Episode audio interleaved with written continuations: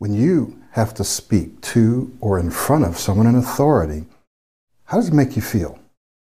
What do you think about? How do you speak? How do you perform? My name is Michael Williams, and today we're going to continue our little series on how you can speak more confidently uh, in or around people in authority. Now remember, when I say authority, I'm not just talking about your boss or a manager. It could be those people, but it could also be an interviewer.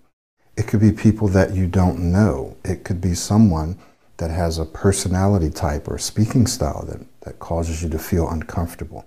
So, yes, we're focusing on people in authority, but we can also expand this out to talk about other speaking situations in which you may not perform as well as you would like. So, in this particular video, in this particular video, we're going to just talk about how you feel, what you think, and how you speak when you have to speak to, with, or around people in authority. So let's talk about what happens. Well, one thing that can start to happen to people is they start to feel a bit anxious and nervous. Now, how does this feel in our bodies? Well, some people begin to feel like a little pit in their stomach, right? A little pit in their stomach. Other people have told me that they feel a tightness in their chest. Okay. Some people's breathing becomes more shallow, right? Uh, people will begin to sweat.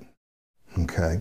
They'll begin to sweat on their face, their underarms, the rest of their body. They'll just get sweaty. Other people begin to lose their train of thought. That is, their thinking gets cloudy. Information that you knew, that you prepared for, all of a sudden you just start to forget it. People begin to stumble over their words. They begin to stutter often. They can't get words out or they're, they're, they're, they're repeating themselves like that. Sometimes people will go completely blank, just forget everything. Someone asks you a basic question and you just you can't come up with the answer. So all of these things can start to happen to you uh, in terms of your behavior, in terms of your ability to speak smoothly and clearly. what else can happen? Well, you can start to think about, and this can happen even before. So let's just say that you have a meeting that's coming up and you know that there'll be some high level people there. And as you anticipate that, you can start to feel anxious, right? You can just feel it, feel it coming on. You may even start to think back or remember how you didn't perform as well the last time there were leadership there. So you start to become anxious and then you're in the meeting and what begins to happen is you start to, to think about how you want to make sure that you impress them, how you want to make sure that you articulate your thoughts and your ideas, or if it's an update, how you do that as clearly and as smoothly as possible. And so, because you're anticipating and because you're wanting to do a good job, you actually become what I call negatively distracted, right? So, it's something that we call negative, negative, and excuse my back, negative distractions. Negative distractions. And you're probably saying, well, Michael, are there positive distractions? or sometimes I'll call them distractors. And yes, there are, and we'll talk about some of those probably in our fourth video. But today, we're just going to talk about uh, negative distractions or distractors, and those are thoughts that you might have in terms of who's in the room. A person who's in authority in the room and can have an impact on your career, on your finances, on your reputation becomes a negative distractor. Now, don't worry, we're going to go deeper in the next video on why you behave the way you behave, why you speak the way you speak. So, all the things that we listed, we're going to talk about why that happens, and these negative distractions or distractors will be a core part of that.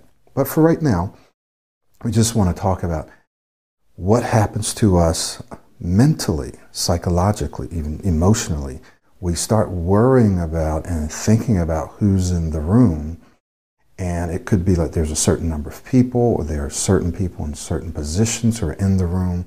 They're watching you, they're observing you, and you want to make sure that you do a good job. You want to make sure that you present yourself as a competent, confident person. And because you're worried about that, because you're thinking about that, you've allowed yourself now to become negatively distracted, which actually produces the opposite effect, right? So instead of you performing well because you're worried or you're anxious or you're focused on that, you actually perform more poorly.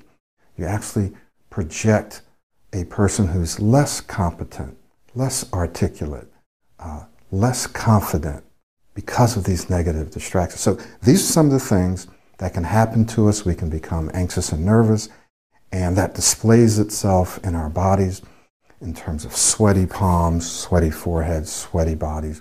Our breathing can become more shallow. We can become very stiff and tight. We can feel something in our stomach. We can feel something in our chest. We often divert our eyes, and so we don't make good eye contact. These are some other things that can happen. We can start to stumble with our speech, to stumble over our words, repeat words. We can start to stutter. We can start to blabber on, right? Just not speaking coherently, not speaking logically, and just start to repeat things over and over. So these are all the things, not all the things, but these are a lot of the things that can happen. Now, if you have some other things that happen to you, uh, feel free to go ahead and leave those in the comment area of this video or wherever it is that you're watching this, uh, because it'd be very interesting to know what kinds of things happen to you. And I know I haven't covered everything, but I have covered a lot of the basic things and general responses that people have when they're speaking to people in authority or when they're even speaking around people in authority. So I want you to watch the next video because we're going to talk about some of the psychological reasons, some of the beliefs beneath the surface, right? Getting down to the source of why this happens to us. Why does this happen to us? That's what we'll talk about in the next video. Thank you so much. Once again, my name is Michael Williams. See you in the next video.